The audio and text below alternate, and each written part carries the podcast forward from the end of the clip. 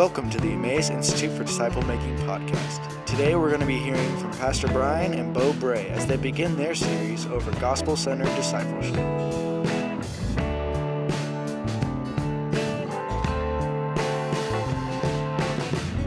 Well, we're glad that you're here. Uh, why don't we introduce ourselves, Bo? Yeah, you go first. Okay. Because I want to hear your interesting fact, Oh man, I haven't thought of one. so I can be judgy. Okay, my name is Brian. I'm one of your pastors. Um, and an interesting fact about me when I was uh, in high school, my mom put super glue in my eye. Um, and I glued my eye shut. It was an accident. It was an accident. It wasn't on purpose. She thought it was my eye drops. I had I had pink eye, um, and the super glue bottle was sitting out on the counter, and it was in the shape of a of an eye drop medicine thing. So she saw it and was like, "Brian, you need your eye drops." I was sitting on the couch.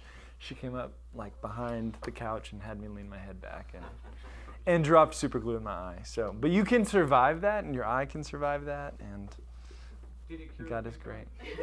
it did not cure the pink eye. In fact, actually, I'm thankful I had pink eye because the we called poison control and like doc, you know, we didn't know what to do, and they said you'll be fine. Just come. It was at night, so they were like, just come into the to the doctor's office in the morning. We'll get it out.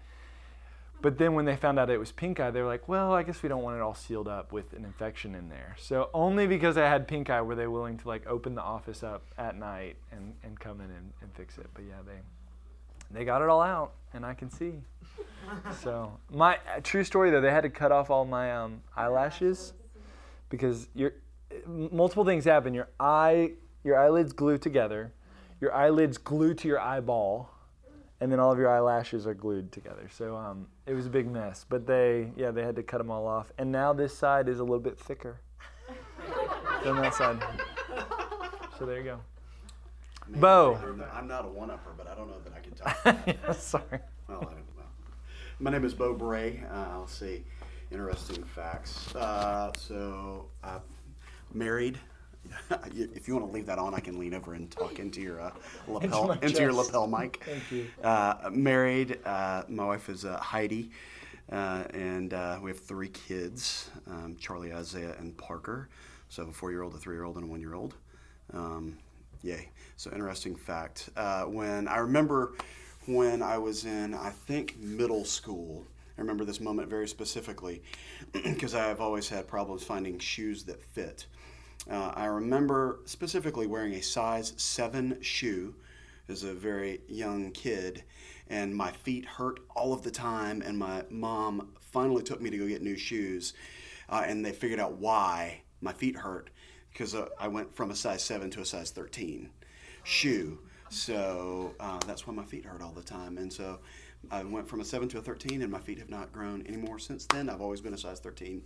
After what, the seventh grade, I think is when that was. So there's your interesting fact for me. That is interesting. There you go. wow.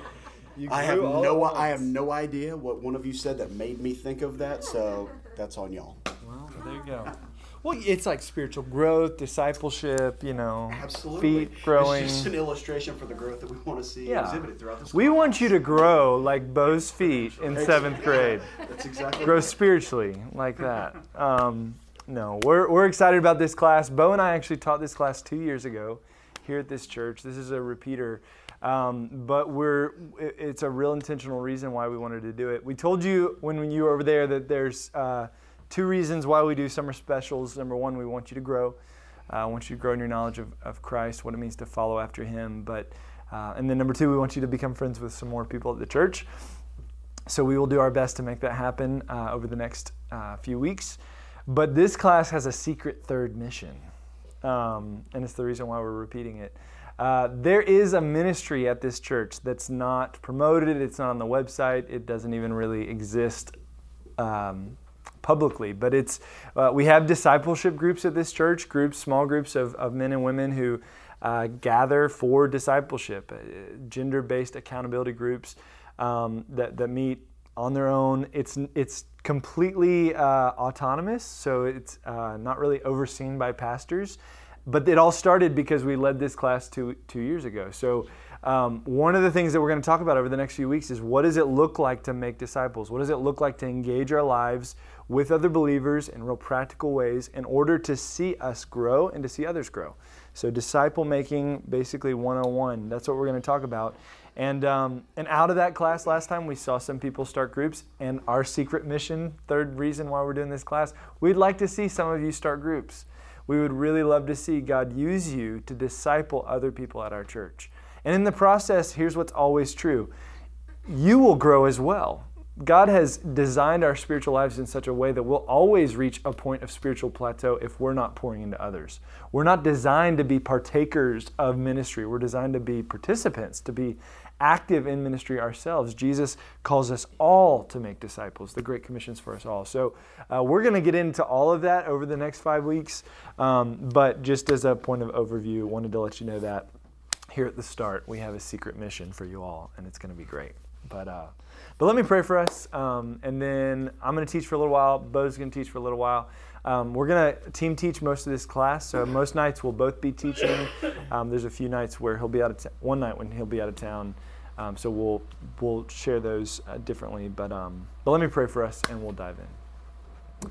God, we love you, and we are uh, grateful for your word, grateful for your Holy Spirit, Father, grateful for your church, Lord. And we, we pray that by your grace you might um, give us your spirit in, in an unusual dose over these next few weeks as we uh, think about your word as we contemplate the scriptures, as we contemplate what it means to grow, what it means to be a disciple, what it means to engage in disciple making.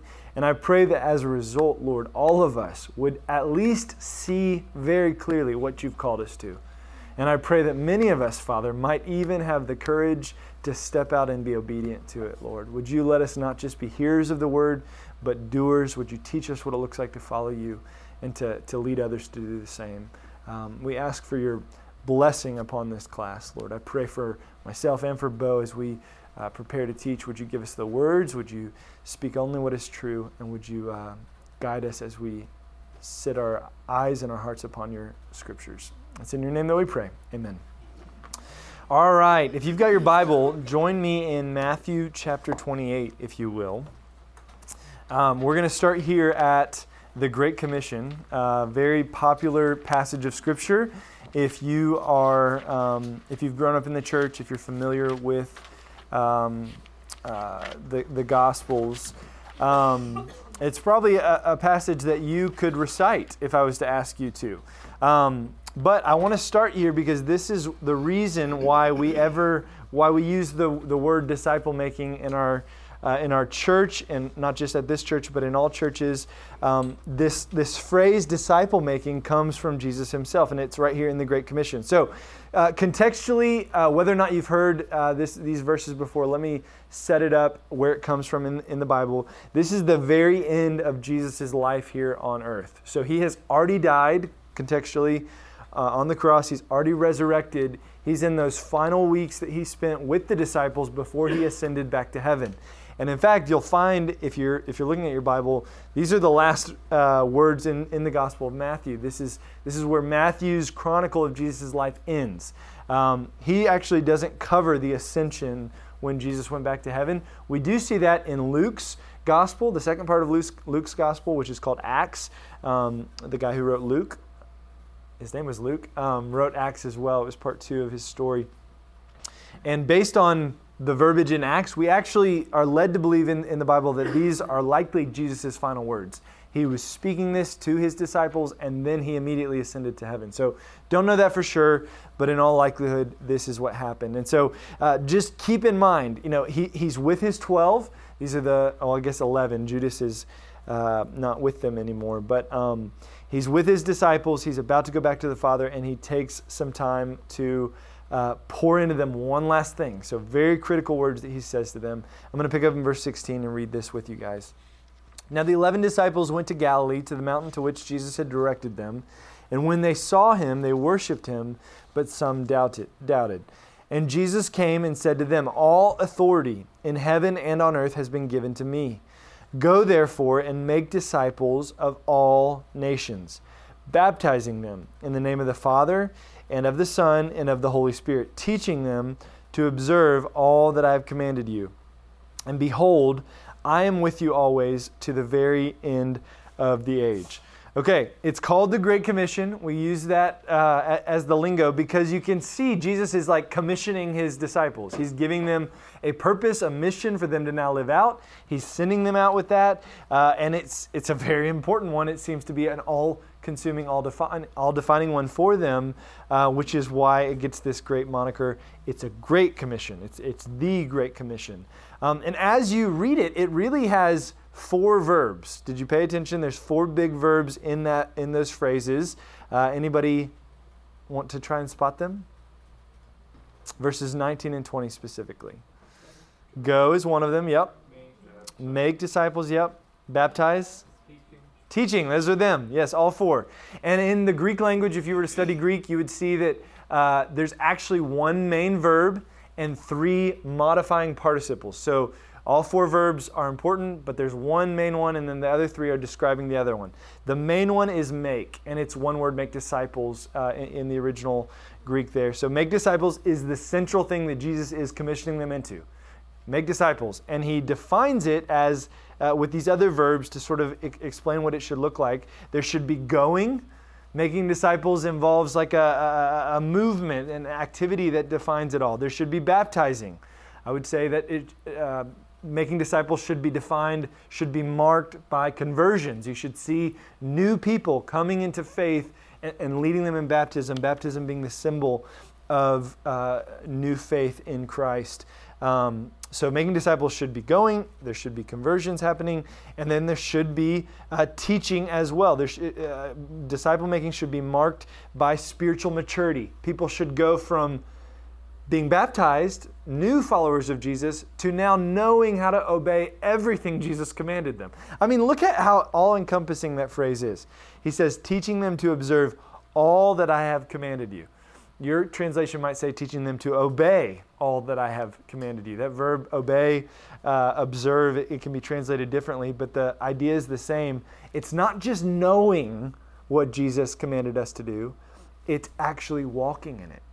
The, the Great Commission is going and creating people who will also follow everything Jesus uh, commanded them to do. Meaning that, that in this Great Commission, it, it starts by us going, us making disciples, us baptizing people, us beginning to teach people, but it ends with the people we just baptized and taught now being obedient to Jesus' call to go make new disciples. So it just sort of continues. The, the Great Commission is self replicating, you could say. When it's lived out properly, uh, people who come into faith will end up living it out as well.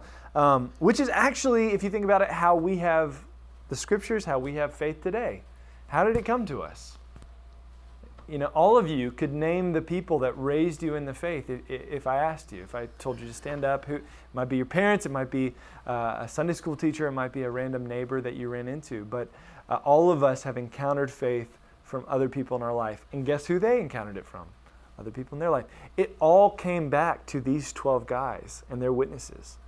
People who were so deeply obedient to God's words that people who had never heard of Jesus came to hear of him, came to trust in him, came to follow him, came to do ministry themselves. You see it? We're to be marked by growth. That's, that's, that is the mission of the church. So, biblically speaking, this, this mission here given to the disciples is not just uh, a mission for them, it's a mission for all of us. Like, like this is a, uh, the mission of the church, like every church, not just Emmaus Church, every church, the global church of Jesus everywhere. Uh, our calling before God is to go make disciples. In fact, there's a really great book. If any of you love to read, I encourage you to read this book. We're going to give you some homework towards that end as we go through this class.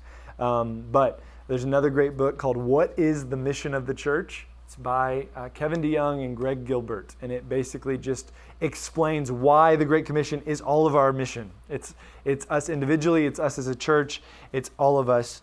Um, and he just does a really good job of unpacking that. Highly recommend that book. But uh, the big thing I want you to, to hear and understand just right at the outset is Jesus has called all of us into this.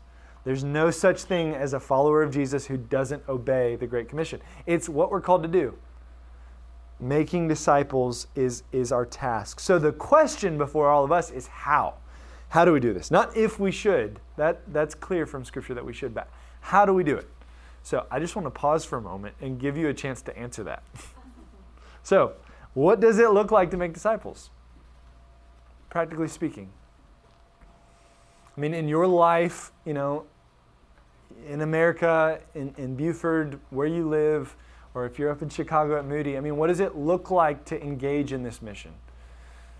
There's no wrong answer.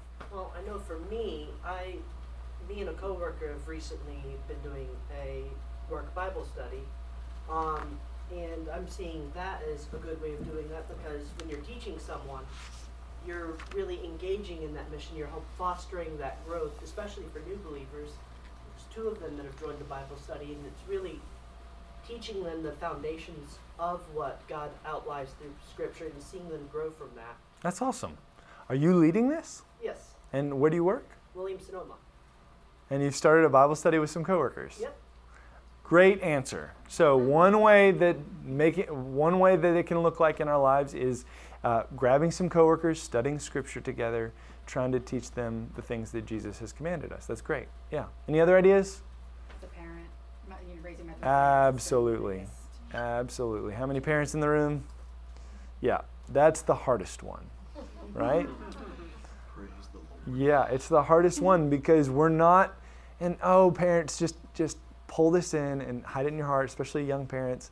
We are not called to create productive citizens in our society. Like that's not our calling. We do want them to be productive citizens. We do want them to grow up and like move out of the house someday and be autonomous and get jobs and contribute to society. That's great. We want them to vote. We want them to make things better in life. Yeah. But we want them to follow Jesus. We want them to love the Lord. That's our duty. We, God's entrusted them to our homes for that time. So yeah, that's another way. Any anything else come to mind? Sharing what the Lord has done for you and who in your life. Yeah. I love that one. Just being being willing to share. Like we we crisscross with a lot of people every single day. At Kroger, um, we're not in New York, so we don't ride the subway. But if you take an Uber, and you end up in a car with somebody. I mean, we, we're constantly interacting with people. We just don't often talk to them because we're Americans and we don't take time to interact. I just got home from Uganda on uh, Saturday, was there for the last 10 days, and I love Ugandan culture because they care so much more about people than they do about time, care so much more about relationships than they do about efficiency. And so you can have a schedule for your day, but if you're in a conversation, you would never stop that conversation to move on to the next thing. Very American thing to do, but not so much in the rest of the world. But yeah, regular, just being open to converse with people. I love it. Anything else? Yeah, I, I think spending um, spending time.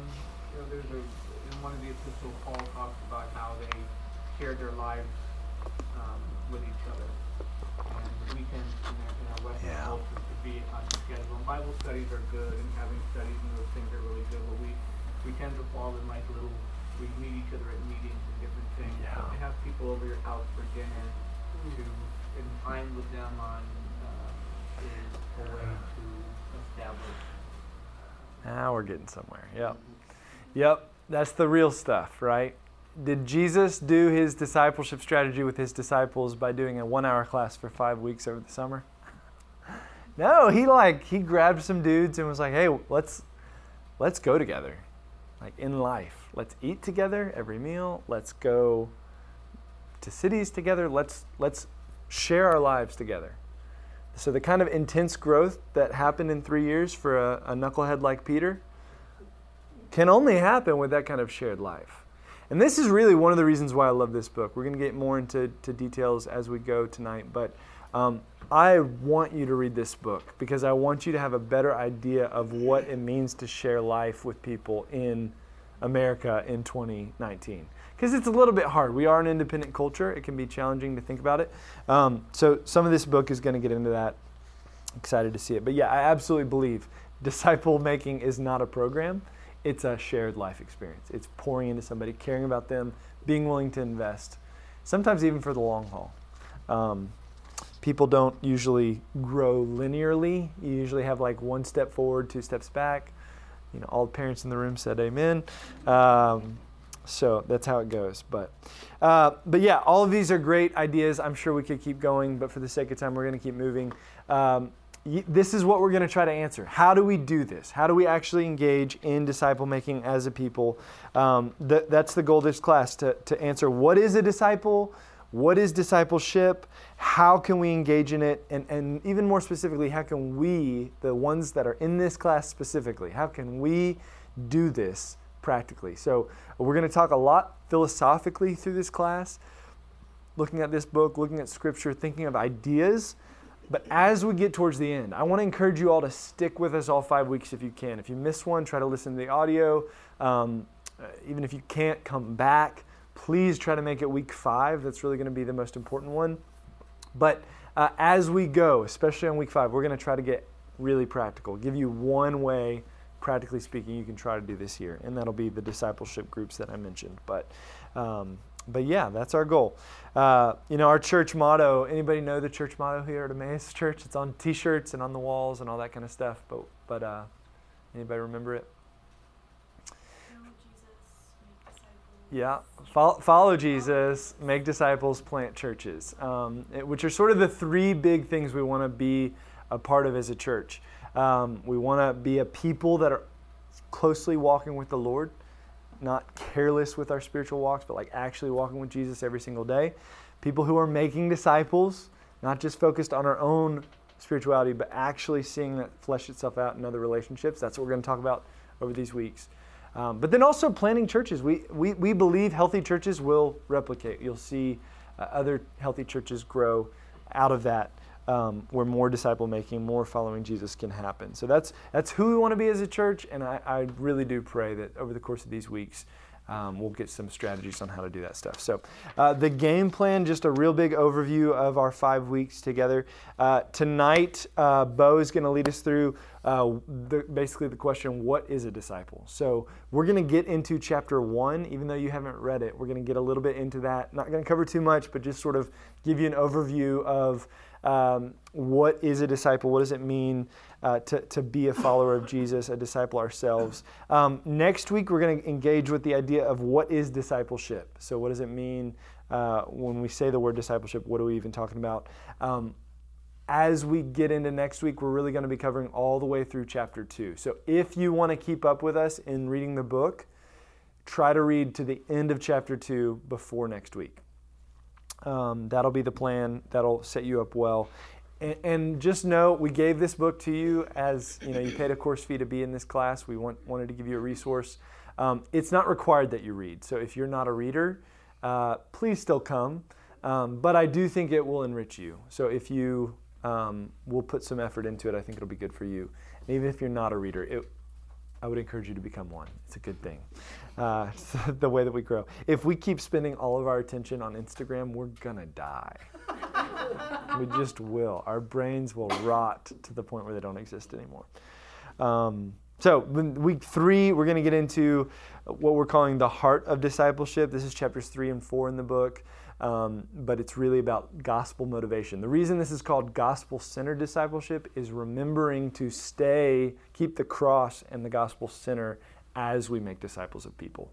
So it'll take us some time to build to that point, but the big idea is, is not being performance based uh, in our accountability relationships, but really learning to be grace based. So we'll, we'll get into that.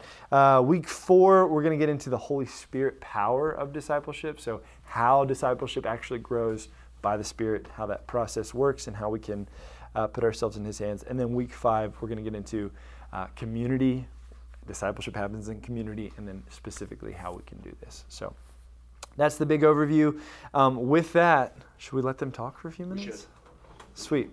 We are going to make you talk to each other. So we have some little handouts. Um, I think I didn't I didn't give them to you before I gave you some fill in the blanks. So if you're type A and you want to fill in the blanks, I'll give you some the answers to your first two blanks there. Uh, that's the stuff that I talked earlier.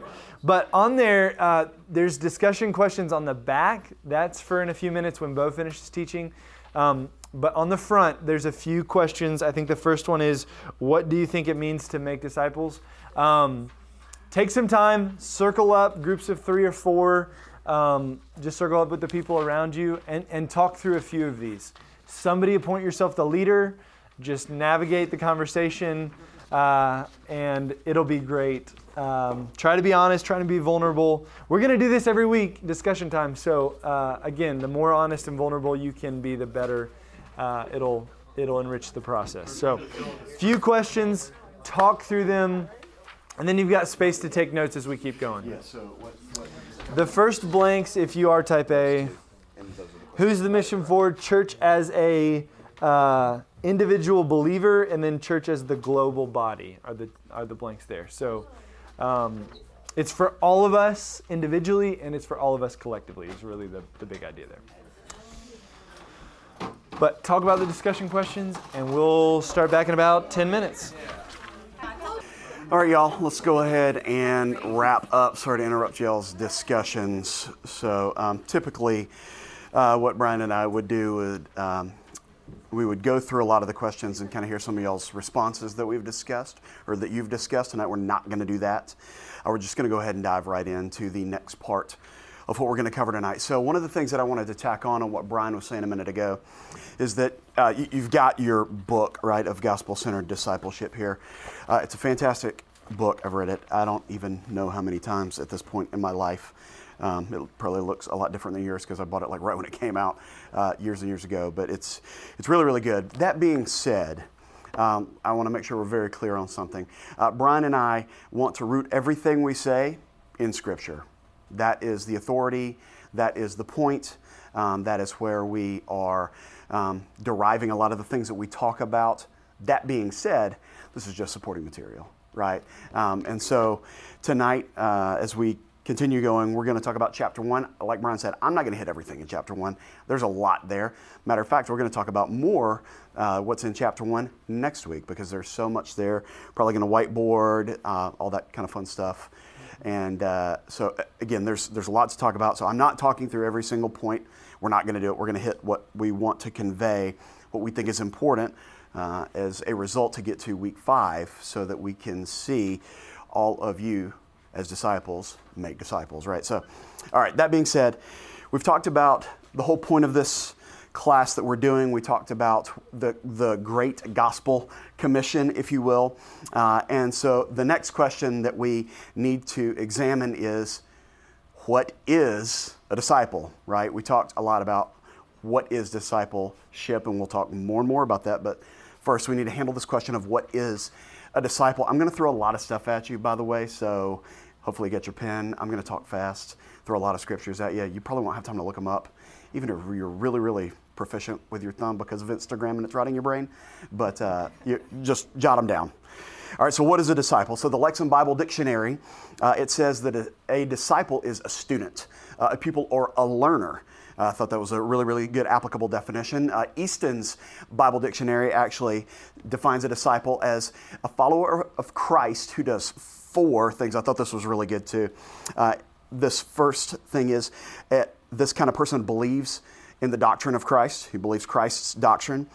secondarily, he rests on Christ's sacrifice. Uh, thirdly, he imbibes or he absorbs Christ's spirit. And fourth, he, imitate, he or she imitates Christ's example. I thought that was really, really good and gave a kind of a holistic picture of what a disciple should practically do when it comes to Jesus, right? So if we if we go back and look at what the original word disciple means, right? Because you know you can't teach on the Bible without you know doing a word study, right? That would be like no fun.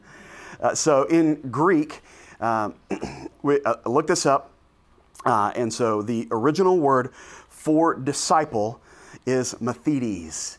I believe it is used 262 times in the New Testament in that current form. Uh, and that root word is where we get our current day word, mathematics. Uh, so, in the Greek world, the reason that is in the Greek world, it carried a very scholastic meaning. Hence, going back to that pupil terminology. So, it's, it's a pupil, it's someone who is learning, right? So, that is where we get that word from. So, but that was in the Greek world. Now, how about in the Jewish world? So, what we need to focus on and what we need to look at, right? So, first century Israel, which obviously matters probably the most to us for our own application, it was used to describe students of a rabbi who were, quote, to learn right? That, that, that was their literal job, is to learn. Uh, they would basically attach themselves, a disciple in this context would attach themselves physically and say, All right, Rabbi, where you go, I'm going everywhere. Like, I'm, I mean, you're stuck with me. And so that was the whole point because they knew that the only way that they would be able to learn is if they were in constant relationship around their rabbi. Uh, so, as the disciple would go uh, with the rabbi, the rabbi would teach disciples in two specific ways, right? And this, and this even applies to, to Jesus, right? We see rabbis typically taught their disciples in two ways. The first one is instruction, right? He would actually take time to teach them, like we're doing right here, right now. He would provide instruction. Here is what you do. Here is what you do not do. Here is what you do in this scenario. Here is how to do this. Uh, so that's the first way, is instruction. The second way that a disciple would learn from their rabbi is through demonstration right? So the rabbi would literally show the disciple how to do or how to live out what he was instructing them, right? So, two different ways, right? So, being a disciple at its core, it means becoming like your rabbi. That's the point. So, if you flip over to Luke 6:40 with me, really, really quick, um, I, will I'll read this because this is it really, really kind of sums up the heart of the core meaning of the word disciple and what we mean by it. A disciple is not above his teacher, but everyone, when he is fully trained, will be like his teacher. So, again, being a disciple means becoming like your rabbi, right? Luke 6 40. Luke 6 40. All right, now um, I'm going to use the same working definition for the word disciple as Dodson uses. That's what we're going to use. So everything we talk about here for the next few weeks is going to be based on this definition because we've got to mean the same thing when I say disciple and when Brian says disciple and when you say disciple, all right? So there's three aspects to this definition. So let, let me, let me provide this to you. If you go read chapter one, you'll see this because um, this is where we pulled it from. So, okay, people, these are your blanks. Yep, these are your blanks right here, right here. right. So let's see here. All right, so here's our working definition a disciple is a follower of Jesus who seeks to know him, learn from him, and serve him. So I'll say that one more time. A disciple is a follower of Jesus who seeks to know him, learn from him, and serve him. All right, so let's kind of break down those three different uh, aspects of our definition really quick. So, the first aspect of that is the knowing Him part. The knowing Him part is what we call relational, it's the relational aspect of being a disciple. So, following Jesus, it involves a strong relationship with someone. It's not an informal process. It is deeply, deeply personal, right? Think about when you got to know your friends or your spouse or your kids, someone in your life that you know very, very deeply.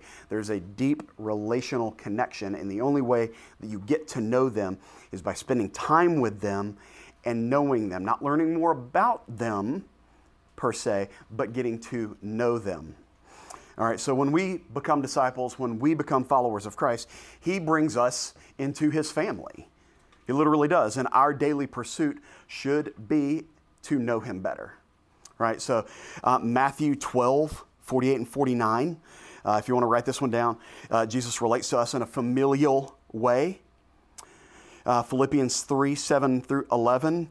Paul says his greatest aim is to know Christ right? So, disciples, they are people who know Christ and seek to know him more. Okay? Now, all right, so that's, that's the first aspect is, is this relational connection. The second aspect is rational. So, learning from him, right? the rational connection. So, following Jesus, it involves, I'll say, academic instruction from him, right? There has to be some instruction. Um, there has to be some knowledge transfer that occurs. So, like a student, um, we are to turn our heads and minds rationally to Christ to understand what He is literally instructing us to do, right? Uh, so, Matthew 28, uh, 18 through 20, so teaching them to obey everything that I've commanded you. You see, there's an instruction process whereby everything that Christ taught us is imparted to us. So we're to be rational disciples. And this is the way that Jesus handled his disciples as well, right? So read the Gospels. He was, he was very, very careful to teach them all. Think, think about when Jesus taught the crowds a parable right? He would, he would give the parable. Then what did he do after he left the crowds? He, was, he would take his disciples and he would go back and he'd be like, hey guys, did, you, did y'all catch that? Did y'all like really understand it? Do you, do you know what I meant? And when they looked at him like a deer in headlights and they're like, I had no idea what you're trying to talk about. He's like, okay, well, let me tell you what I meant. Let me show you what I was actually trying to convey so that you know what I mean and you can do it too. So, again, a rational conveyance of knowledge. All right, and then the third area is this with our working definition. It's the aspect of serving Jesus. It's uh, a, very, a word that a lot of you are very familiar, familiar with called being missional. So there's a missional aspect to being a disciple. So following Jesus, uh, it, it involves literal obedience to his commands, which inevitably means that as we follow Christ, guess what we're doing? we're going to do what he does, which is another way of saying we're going to be on mission with him. Right? So as we develop this, this deep relational intimacy with Christ, and when we know him well, and when we seek to learn from him, uh, he will inevitably command us to obey, to follow him. So following Jesus means obedience to the mission. Uh, a good example of this would be Matthew 16, 24 through 26. Uh, jot that down if you want to review that too. I think that would be good for you as well. So I'll sum that aspect up by saying this A disciple is someone who rejects living for themselves and instead lives to serve Christ. So there's that, that missional aspect. So at the, uh, the end of the day, um, disciple should be synonymous with the word Christian. You see, because Jesus, he, he never had a category of a believer in the New Testament that was not a disciple like this, right? Because we, we, we, use words in different contexts at different times, right? When I say disciple, that might carry a different meaning to you when I use the word Christian, right? It's really, uh, I, at least I've encountered this in my own life. I, I've encountered people and they say, hey, I'm a Christian. I'm like, oh, okay. What do you mean by that? You know? oh, okay. When you say Christian and when I say Christian, we don't mean the same thing, right? So uh, that that concept, that paradigm, uh, Jesus never separated these two things uh, because Christian means little Christ. so it is actually another word for disciple, right? So obviously, the question that I have to ask every single one of you that I would be remiss if I did not ask is, are you a disciple? We all have to ask ourselves this. I, I mean, I, as I'm preparing content, I, Brian and I have talked this a couple of times. I even want to search my own heart uh, at times as I, as I read through Scripture and I'm convicted and I'm like, man, am I, am I following Christ? Like I'm called to follow Christ. So, are you a disciple? Maybe you're not a disciple at all. I have, I don't know. Uh, maybe you profess to follow Christ, but you, you don't really follow Him like this. I, I don't know, uh, but we'll work on that, Lord willing, in the next few weeks. So, some things that should mark us, though, as you think through this of your, yourself being a disciple, I'll give you a couple of things to consider. I won't just sit there and leave you hanging with the question, right? I'm going to give you a couple of things to help you think through it. So, uh, here, here's one thing to help.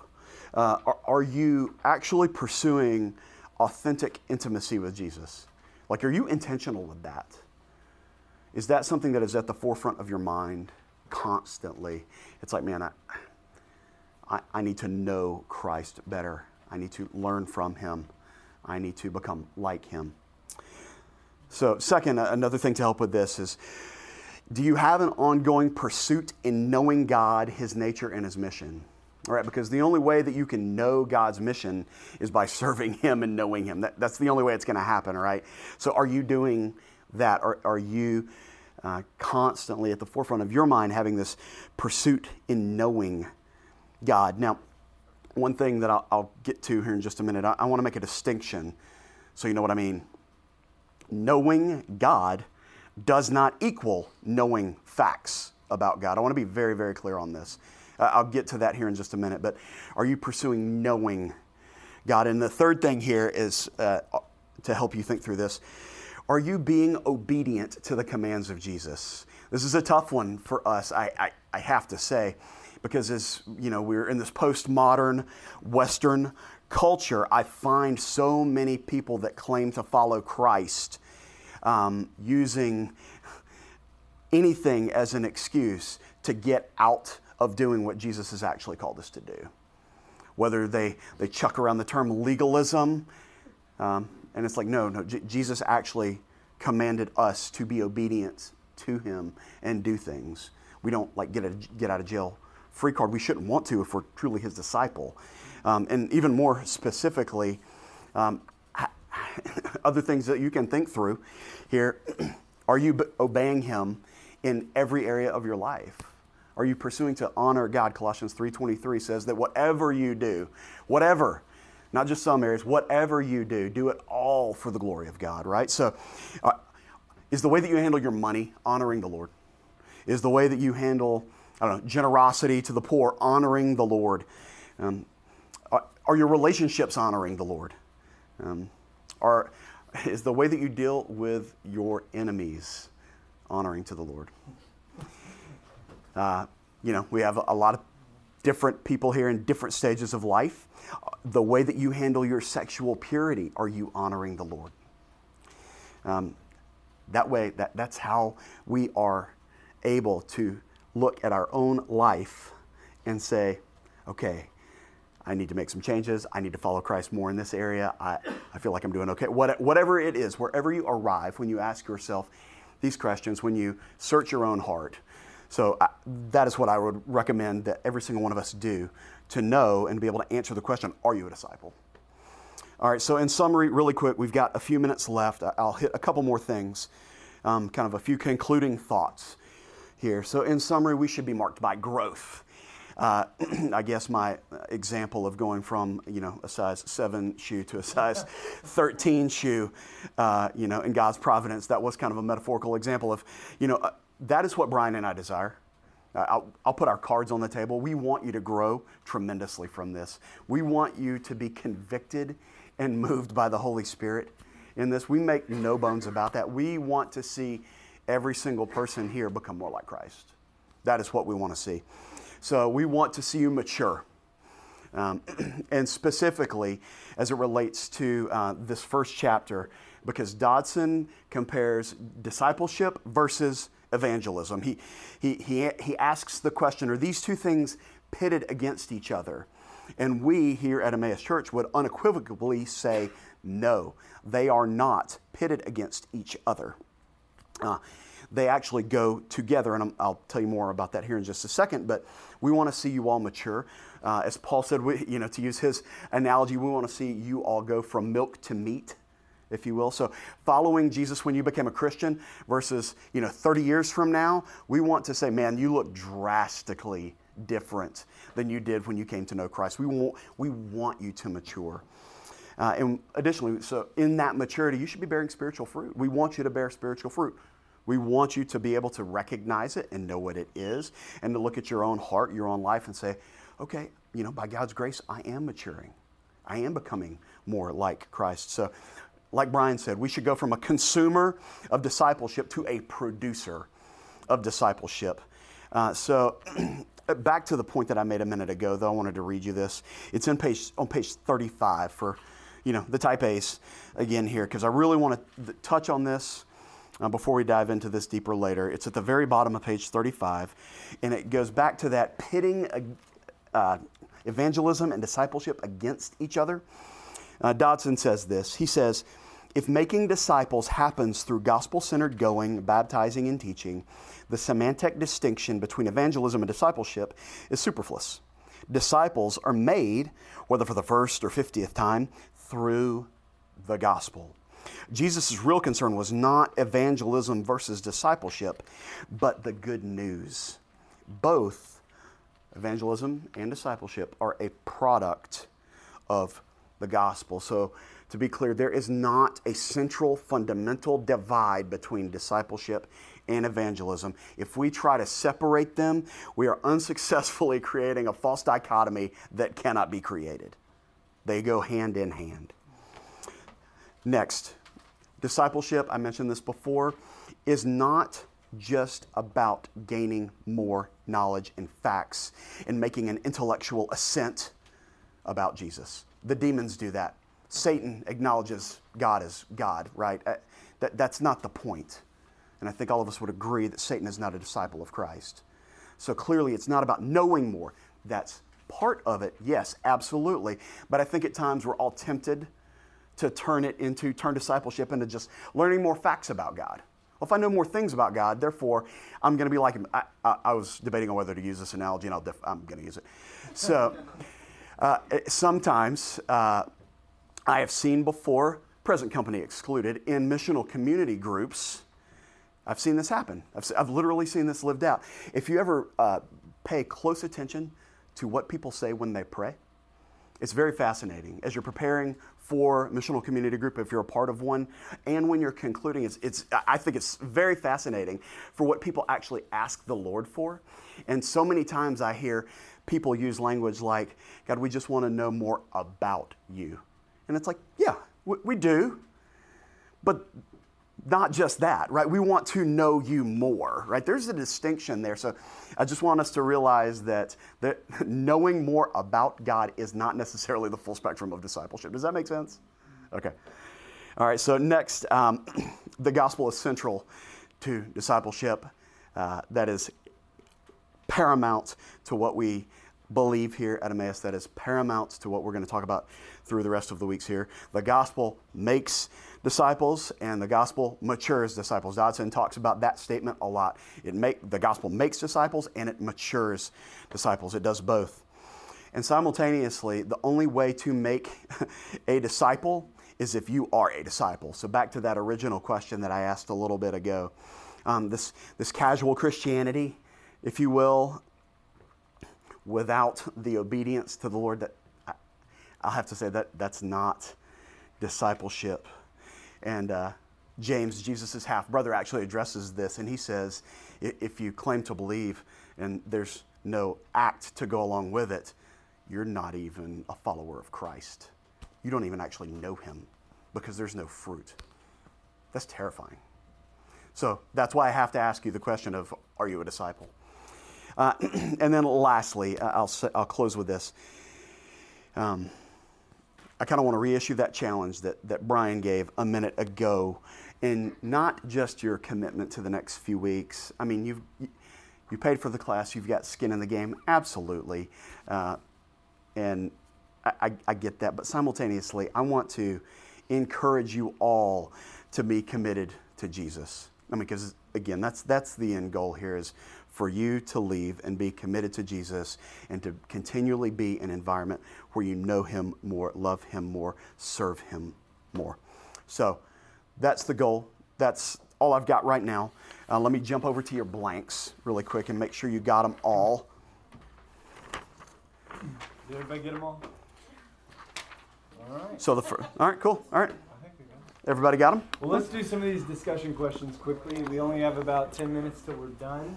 Um, but but do it, and I would encourage you to jump to number two. And, and I'm again to call you guys to some honesty here. Like discussion time is not just filler time for us as your teachers. It, we we really are trying to spur you on to loving good works with one another. There's there's something about sharing your heart with each other that's a good thing. So. Are you pursuing Christ or are you casual with your faith? It's a hard question, especially if you would say you're casual but I want to encourage you to be honest with that, talk through it, um, and in just a moment we'll, we'll close things out. And then for me, I'll say that I, uh, you've got to ask the next question of yourself too after that one, yeah. which is number three of what are you going to do differently? I mean, because the Holy Spirit, Lord willing, drives us to action. So what, what are you going to do differently? I, I would say that those are the two things that, that you should really focus on. So, so talk about those. We'll close it out yep. in just a minute. As we finish up, I, I really kind of want to drive this point home too of um, the fact that there's not this um, pitted um, fight going on between discipleship and evangelism. So if you've ever read Master Plan of Evangelism, you should. Uh, so let me read this really quick before Brian closes this out. uh, the author says this uh, It all comes back to his disciples, Jesus' disciples. They were a vanguard of Jesus' enveloping movement through the word he expected others to believe in him.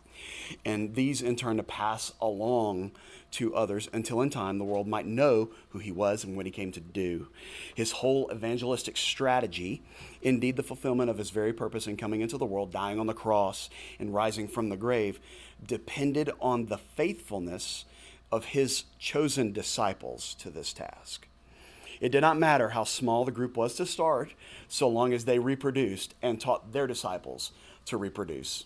This was the way his church was to win through the dedicated lives of those who knew the Savior so well that his spirit and method constrained them to tell others. As simple as it may seem, this was the way the gospel would conquer. Jesus had no other plan. And, and what's beautiful about that plan is like, you, you just have to understand how broken these disciples were. They weren't like superheroes, they were normal dudes. In fact, like some of them have been passed over for spiritual authority. When when you're in the state of like fisherman and the state of tax collector and all that, as a good Jewish little boy, they the rabbis chose their disciples when they were younger. Like like the rabbis got the first pick of everybody. So these guys had been passed over. And yet Jesus sees something in them that with his leadership as he grows them can be exactly what he just described, the people that he can entrust the entire mission to. So I just want all of you to know like, I don't know where you come in tonight. If you're very spiritually mature and you followed the Lord for years and you know scripture and you you know how to pray and, and you and the Lord have a great relationship. Maybe you're there and you're just trying to figure out, okay, practically, how do I start to do this? I want to be obedient. But maybe you're here tonight and you're like, I am I am not walking with the Lord at all. You know, somebody signed me up for this class, I guess, or for some reason I showed up, but I am I am not I am not usable material. You know, that's not me. I just want to remind you, you are. The Lord can do anything with you. I've got a tree in my backyard that is uh, enormous. You know, it's like three grown adults could not put their arms around it, you know, arm to arm. It's just enormous.